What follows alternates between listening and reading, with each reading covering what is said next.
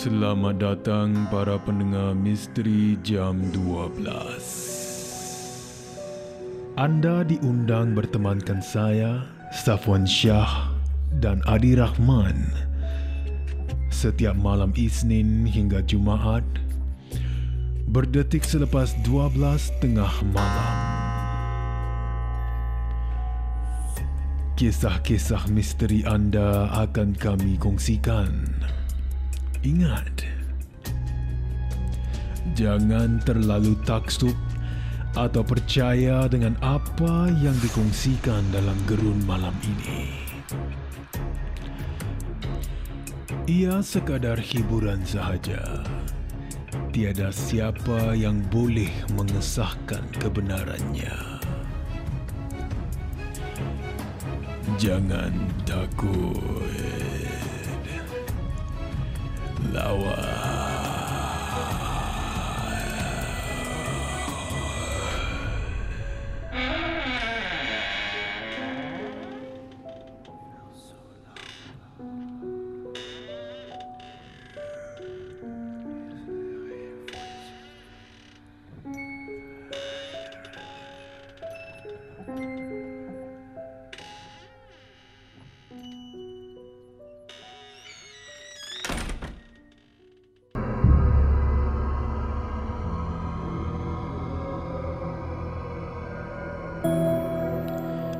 Katanya Hani dalam kiriman ini, Safwan kita ni tak tahu, ya, ataupun saya ini tak tahu bahawa boyfriend saya ketika itu dia ada kelebihan ini.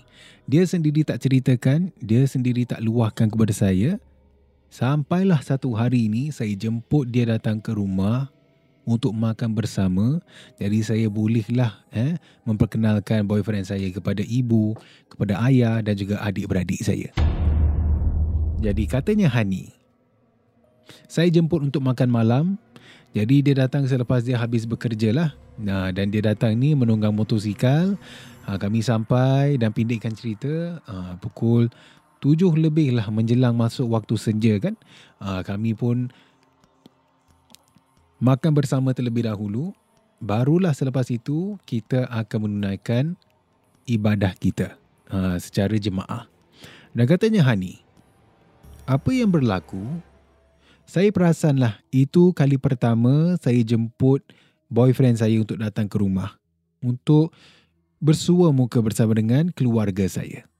Dan apa yang saya perasan, ya boyfriend saya ini kita berikan nama Jamal lah ya.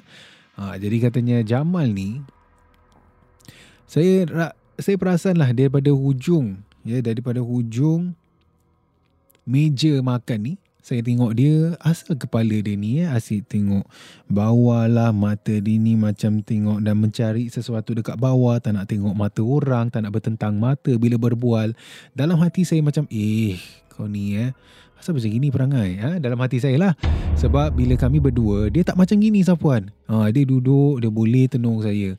Ha, tenung sampailah saya ni cair hati kan? Ha, katanya Hani dalam kiriman.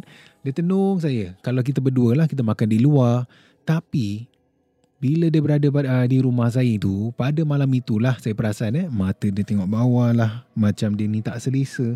Dalam hati saya rasa macam, eh, apa yang dia tak selesa eh? Uh, mungkin, mungkinlah rasa tertekan kan. Uh, ini kali pertama dia uh, menembu uh, ataupun bertemu ya yeah, uh, dapat menentang mata bersama dengan ibu dan keluarga saya lah jadi katanya Hani tak apa nanti bila kata ada peluang, ha, bila saya ada peluang, saya akan tanya dia lah. Ha, saya tanya dia secara peribadi, kau ni okey ke tak? Ha, jadi itulah kami tunggu, kami tunaikan ibadah terlebih dahulu. Ha, semua tengah duduk ha, santai di ruang tamu. Barulah saya ini ha, dengan perlahan saya duduk sebelah ha, Jamal kan, ha, sebab boyfriend saya ketika itu. Lepas tu saya bisik. Jamal kau okey tak? Jamal pun macam, dia macam tengok TV lah kan? Ah dia dengan khusyuk tengok TV Jamal Jamal kau okey tak? So Jamal ah ah uh, okey okey. Aku okey. Ya yeah, aku saya okey. Ah uh, Ah, tak apa, tak apa, tak apa. Memandangkan keluarga saya ini masih lagi berada di ruang tamu, saya tak nak macam, yalah kami berbisik, tak baik kan? Ha, Ha, jadi saya pun gunakan teknologi. Ha, saya gunakan handphone saya, saya message dia. Saya message Jamal, saya kata, eh asal tadi makan mata macam mencari barang tak selesa eh. Kalau tak selesa cakap, uh, just be honest with me. Jadi Jamal pun terima message, ya, yeah, dia terima message daripada handphone dia.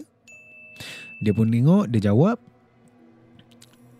Dan para pendengar misteri jam 12, saya tak sangka pun dia akan jawab macam ni. Ya, tapi dia terus jujur kepada saya pada malam itu. Ya, sekian beberapa bulan kami sudah pun bersama. Barulah kali itulah kali pertama saya dapat tahu Jamal ini, boyfriend saya, ada kelebihan untuk nampak makhluk halus. Jadi, bila saya baca teks message dia, saya pun terima message lah. Ha, dia balas balik. Saya check. Apa yang Jamal type, memang saya tak jangkakan langsung. Ya, pada mulanya saya ingatkan dia bermain-main. Tapi bila saya tengok sorry sorry. Saya nak uh, dia kata kat sini lah kan, uh, I want to tell you something. Saya nak beritahu awak sesuatu lah. Ya, uh, dan ini mungkin nanti bila kita nak balik baru aku ceritakan. Okey, jadi pendekkan cerita Zafwan, saya pun hantar dia uh, hantar dia pergi ke kawasan kapak ya di di motor dia barulah saya buka cerita katanya Hani saya tanya eh kau nak cakap apa ni uh, what do you want to tell me dan Jamal pun beritahu segalanya. Malam itu katanya Jamal sedang kami ni makan malam kan? Sedang kami makan malam di meja makan dan sebagainya. Mata dia ni tak boleh nak pandang ke mata ibu ayah keluarga dia adik-beradik saya sebab katanya Jamal dia nampak di sekeliling meja ni ada satu makhluk bayang-bayang putih gitulah sedang berlega-lega sedang berputarlah di kawasan meja makan kita. Ya, sedang memutar, sedang jalan kan. Ha, tapi dia tak boleh nak makan. Ha, sebab mungkinlah kan ha, keluarga Hani ini biasanya kita akan baca juga doa makan ini secara berjemaah juga. Jadi katanya Jamal benda ini sedang memutar, sedang mem, uh, sedang berjalan-jalan berlega-lega di kawasan rumah saya. Jadi katanya Hani Masa tu nak percaya pun susah juga kan Safwan Tapi saya tengok muka dia Punyalah serius bila dia kongsikan perkara ini Jadi dalam hati saya kata Mungkin betul juga kan katanya Jamal ni Mungkin boleh percayalah Dan lama kelamaan Barulah saya percaya kata-kata Jamal ni barulah saya terima seadanya. Sebab Jamal ni seorang yang saya rasa dia memang tak suka nak menipu. Pada masa yang sama juga dia tak suka nak jujur kepada orang yang dia tak kenal lah. Sebab dia pernah beritahu saya ni, ya, ex dia, bekas kekasih dia, di mana dia pernah luahkan perkara ini dan bekas kekasihnya tinggal oleh kerana ini juga. Ya, sebab tak faham dia ingatkan Jamal ni gila. Ha, jadi saya ni nasib baiklah mungkin saya ditakdirkan, dijodohkan dengan Jamal dan sekarang ini kami dah pun ya uh, mendirikan uh, rumah tangga saya dengan Jamal dan walaupun masih lagi berlaku kepada Jamal tapi sekarang ini dia tahu kawal lah uh, dia tahu kawal daripada you know menampak benda-benda ini dan sebagainya dan itulah kisah daripada Hani walaupun tak beberapa seram ya katanya Hani minta maaf tapi kisah ini bagi saya memang menarik. Ya, kepada anda semua yang sedang mendengar, mungkin ada kawan-kawan seperti ini ya, yang boleh lihat, yang boleh nampak.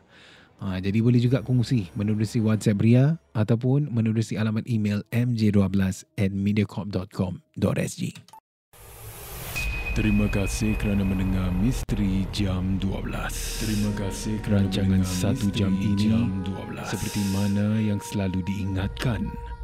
Jangan mudah percaya jangan terikut-ikut dengan kisah yang diketengahkan dalam rancangan satu jam Misteri Jam 12 Gerun Malam.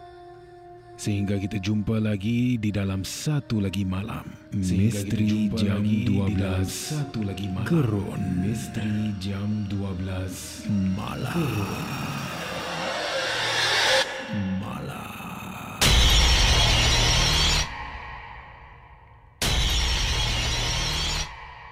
Jika anda ada sebarang kisah-kisah seram, kisah-kisah misteri, boleh kongsi bersama saya Safwan Shah di WhatsApp Ria di 9786